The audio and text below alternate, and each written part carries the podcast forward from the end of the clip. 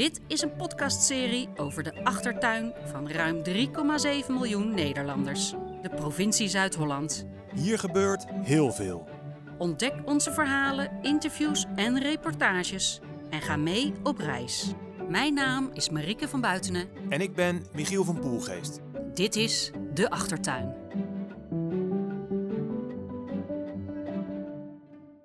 De energietransitie begint op stoom te raken.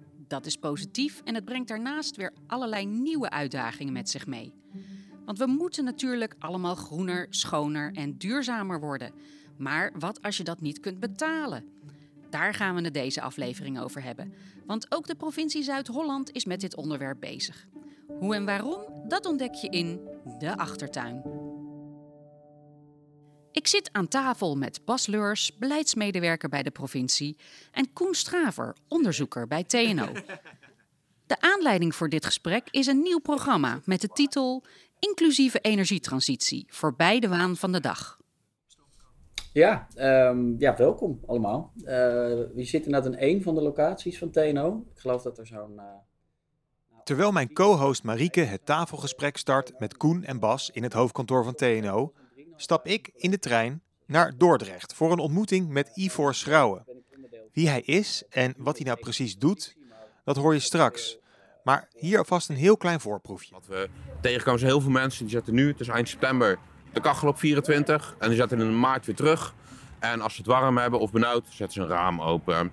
Of de, of de achterdeur, zeg maar, dat, dat kom je heel veel tegen. Je hebt ook mensen die gewoon niks tochten, die zelfs de, tochtroosters dicht duct tapen, omdat ze niet willen dat die warmte verloren gaat. En daardoor krijg je natuurlijk ook weer schimmelvorming in zo'n woning. En je hebt de andere kant, en dat is misschien nog wel schokkender. Dat zijn mensen die gewoon niet de kachel aanzetten of die twee keer per week douchen. Um, allemaal, allemaal voor zulke soort gevallen.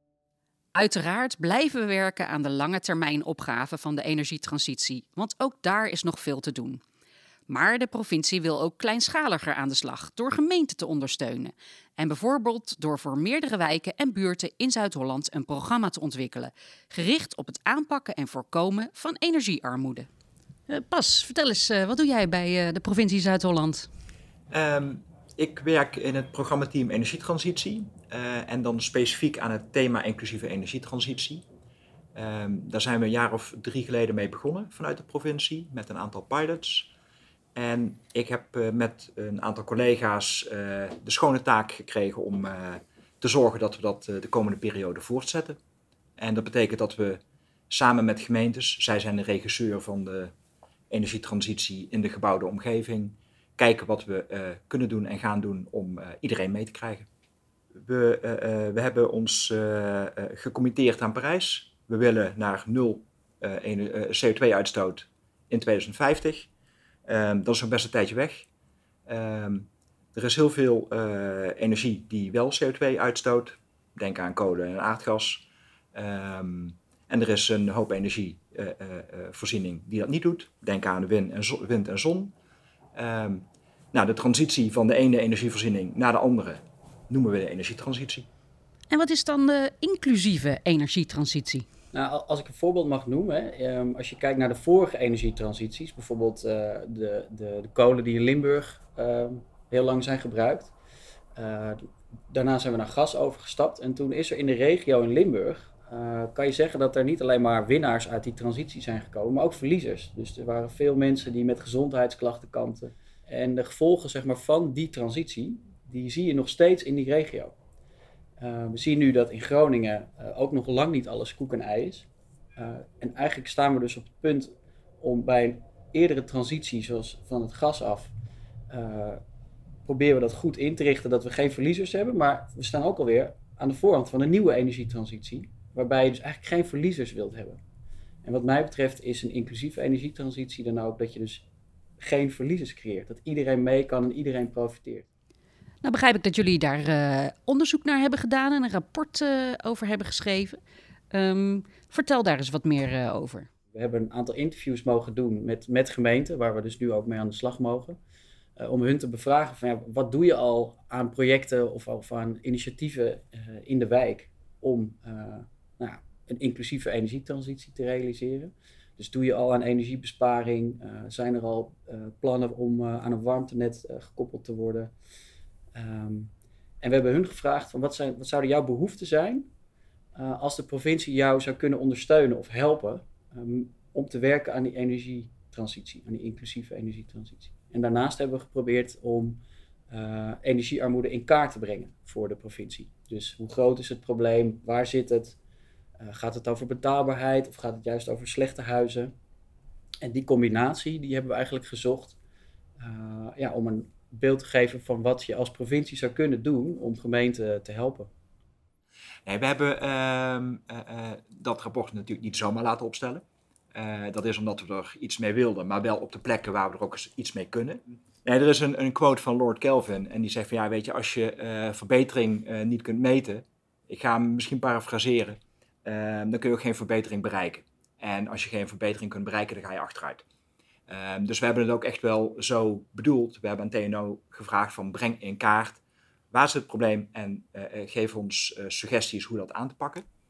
Um, tegelijkertijd hebben we ook zelf een evaluatie uitgevoerd van een aantal pilots die we eerder hebben uitgevoerd. En ehm, daar hebben we onze aanpak nu op gebaseerd. Dus we, gaan, we zijn aan de slag gegaan met negen gemeentes inmiddels om um, ervaringen uit te wisselen van wat doe jij en wat doe jij en kun je daar van elkaar leren. Dat, wat we gaan doen de komende jaren, dat is uh, besparen, verbouwen, veranderen. Dus besparen gaat over echt die kleinere maatregelen. Het verbouwen gaat over ja, dat, dat we toch alle huizen zullen moeten verduurzamen. En het veranderen gaat over dat er ook uh, structuren gaan veranderen, of ander beleid gaat komen, of dat je uh, energie kan delen met elkaar onderling en kan opslaan. En dat je hele andere vormen van transport krijgt. Dus er zit ook echt een veranderingsaspect aan. Maar het gaat ook over die tochtstrip. En eigenlijk heb je dus al die drie thema's, wil je aan werken, in, te, bijna tegelijk. Dus als je alleen maar op de tochtstrip gaat zitten, dan ga je niet echt veranderen. En dat heb je wel nodig. Iemand die als geen ander begrijpt wat dat betekent, is Ivor Schrouwen. Ik noemde hem net al even. Ik ben bij hem op bezoek in Dordrecht. Ivor is projectleider van de Drechtse Stromen. Een energiecoöperatie die letterlijk en figuurlijk midden in de wijk actie onderneemt. Dat is beter. Hallo, hallo. Hallo, hallo. Hallo, werkt dit? Ik hier.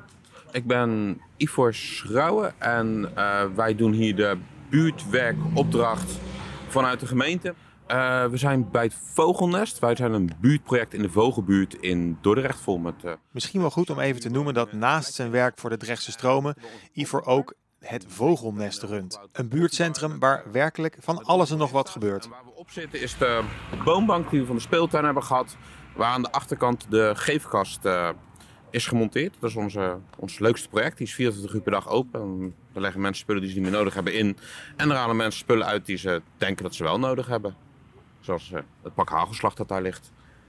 Vanuit het vogelnest uh, proberen we tussen de overheden en de bedrijven en de bewoners te staan en uh, ze te helpen met de klimaatadaptatie, de energietransitie, met participatie. Eigenlijk willen we de buurt teruggeven aan de bewoners en dat is klaar als er hier geen ambtenaren meer nodig zijn. Ja, jullie werk is nodig, hard nodig. hoe, hoe kan dat? Hoe zit dat?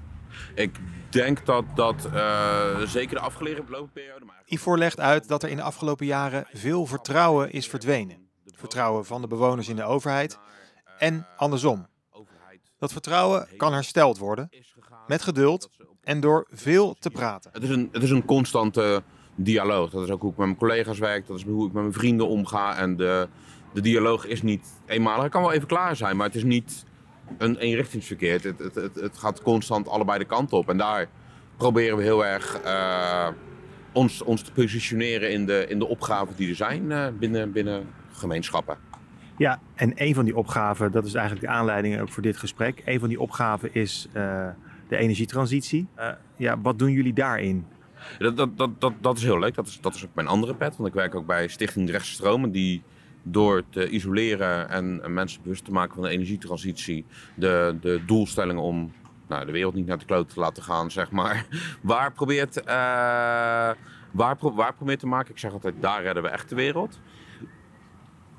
En daar hebben we vorig jaar met de provincie hebben we daar een pilot voor gedaan, die we voor een groot gedeelte hier in de wijk hebben uitgerold. En dat is eigenlijk het voorkomen van of het oplossen van energiearmoede. En waar, waar bestond die pilot precies uit? We hebben een cursus ontwikkeld die heet eh, Herkennen energiearmoede. Want ehm, nou, hier bij het Vogelnest weten we het wel, maar vanuit rechtstroom weten we natuurlijk niet precies wie die mensen zijn met energiearmoede. Want je moet en je kan niet zoveel geld hebben, zijn we dus onder de armoede vallen, maar net een nieuwe huurwoning hebben die helemaal nul op de meter geïsoleerd is, zeg maar. Of je kan hier in de Vogelbuurt wonen in je huurhuis opgebouwd uit oorlogspuin van Rotterdam. Waar de wind letterlijk door het beton heen waait. Heb ik, af, ik heb hier heel lang. Ik, heb, ik ben vorige week verhuisd. Ik heb hier vijf jaar gewoond. Dus ik weet, ik weet goed waar het over gaat. Zeg maar. Het kan hier best wel. Het is oncomfortabel ook natuurlijk in de winter. Dat is, dat is ook een belangrijke. En we hebben die cursus ontwikkeld voor. Ja, wij noemen het ketenpartners, maar dat is de woningbouw, de schuldhulpsanering. Sorry, hoe noem je dat? De ketenpartners. Dus dat is eigenlijk iedereen die uh, vanuit zijn professie in aanraking komt met uh, mensen die potentieel energiearmoede hebben. Dus dat is de woningbouw, de schuldhulpsanering, de sociale dienst, het welzijnswerk, uh, het, het wijkteam dat hier op de hoek zit. En daar geven we cursussen hoe zij dat kunnen herkennen. Want het is vaak materie waar ze helemaal niet mee bekend zijn. Dus ze weten heel veel van armoede en hoe ze die mensen moeten benaderen. En hoe ze met, hoe ze met die mensen moeten, uh, moeten, moeten omgaan, zeg maar. Maar ze uh, weten vaak niet. Dus ze zeggen wel van kijk op, op gaslicht.com hoe je kan overstappen. Maar ze zeggen niet van misschien moet je niet je kachel aanzetten en je raam open. Dat, dat, dat zijn serieus dingen die we tegenkomen. En daarnaast dus dan weten ze hoe ze die mensen kunnen identificeren. En daarna kunnen ze die mensen naar ons doorsturen. En dan krijgen ze een bezoek van een uh, energiecoach of een energieprofessional, afhankelijk van, van de materie. Dat leren we ze ook inschatten. En dan gaat iemand heen, die drinkt een kop koffie met die mensen, die vraagt over de energiebehoeften, douche heel lang, stook je heel veel, laat je lampen altijd aan. Die loopt een rondje door het huis, die brengt de, de kleine bespaarmaatregelen uit het RRE. Uh, pakket aan, dus tochtstrips, radiatorfolie, douchekoppen, ledlampen, zulke soort dingen. En daarnaast geeft hij ook nog adviezen. Dus ja, wat we tegenkomen zijn heel veel mensen die zetten nu, het is eind september, de kachel op 24 en die zetten in maart weer terug. En als ze het warm hebben of benauwd, zetten ze een raam open. Of de, of de achterdeur, zeg maar, dat, dat kom je heel veel tegen. Je hebt ook mensen die gewoon niks uh, tochten, die zelfs de, de tochtroosters dicht duct tapen, omdat ze niet willen dat die warmte verloren gaat. En daardoor krijg je natuurlijk ook weer schimmelvorming in zo'n woning. En je hebt de andere kant, en dat is misschien nog wel schokkender. Dat zijn mensen die gewoon niet de kachel aanzetten of die twee keer per week douchen. Um, allemaal, allemaal zulke soort gevallen. En dat vind ik wel een, uh, een hele, nare gewaarwording, omdat uh, je wil comfortabel wonen. En hier in de wijk bijvoorbeeld, maar ook elders in Dordt en in Nederland ongetwijfeld, tochten die woningen uh, heel erg door. Dus het is al oncomfortabel hard je stookt. En als je dan ook nog eens niet stookt en het vocht kruipt in die woning en in je botten, dat, dat levert ook gewoon gezondheidsproblemen op, zeg maar, die... Ja, uiteindelijk gaan die mensen wel naar de dokter en dan krijg je daar een heel zorgtraject dat het uh, vele malen prijziger maakt, zeg maar. Dus daar... Ja, dus dat probleem is, is eigenlijk heel groot en voor een groot deel ook ja, niet direct zichtbaar. Ja, er zijn best wel heftige dingen. We hebben hier een, een, een, vaste bezoeker, een man van, ik denk begin 40. En toen ik het er met hem over had en ik dacht dat hij het nou, dat hij niet veel had, maar dat hij het wel prima voor elkaar had. Maar die vertelde dus dat hij vaak s'avonds ging playstationen. En dan zat hij zijn playstation op een, op een soort kussen naast zich. Zodat hij zijn handen verwarmde. En dan zat hij voor de rest in drie slaapzakken en dekbedden gewikkeld. En al het licht uit in zijn huis. En dan uh, had hij geen badkamerdeur meer. En had hij ruzie over met de woningbouw. Want die deur die was weggerot. Dus die had hij in de schuur gezet. Maar de woningbouw wilde geen nieuwe leveren. En na drie keer bellen had hij het maar opgegeven. Maar de badkamer is een van de ruimtes waar de meeste de meeste kou achterkomt. Dus niet voor niks dat daar een deur voor zit, zeg maar. En hij, had dus ook, hij vertelde dus ook dat hij in de winter eigenlijk nooit mensen thuis uitnodigde. Omdat hij zich schaamde. Dus ook, het zorgt ook voor een soort uh, sociaal isolement die kant op, zeg maar.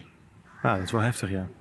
Ja, ja het is echt ik, redelijk shocking. En als ze dan zelf er ook nauwelijks iets aan kunnen doen. En dat de woningbouw soms zegt van ja, uh, dat blok is in 2032 aan de beurt of zo. Dat ik zoiets zeg van jeetje, gaan we die mensen nog 10, 12 jaar zo laten zitten, weet je wel. Dat is wel...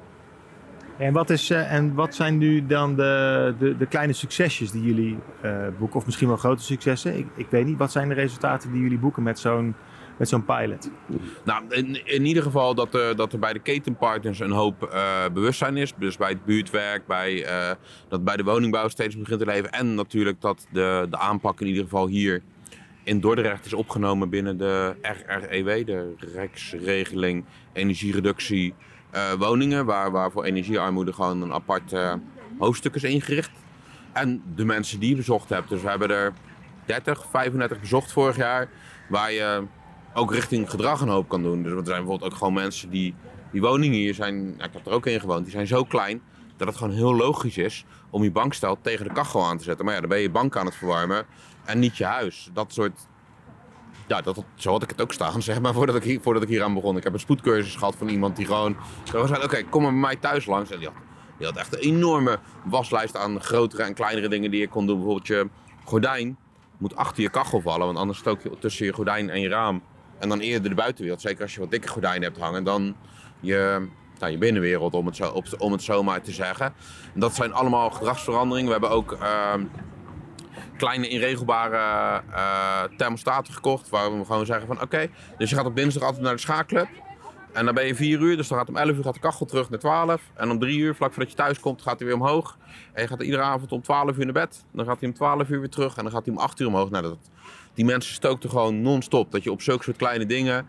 En dat zie je ook weer terugkomen. Dat ze zeggen van ja, volgens mij scheelt het echt. En ik heb nu ook hier aan gedacht. En ze, je, je doet een stukje, een stukje bewustwording naar die mensen toe. En dat gaat met kleine stapjes. En dan moet het, dat is wat ik aan het begin zei. Het is niet een gesprek dat ik in één keer voer.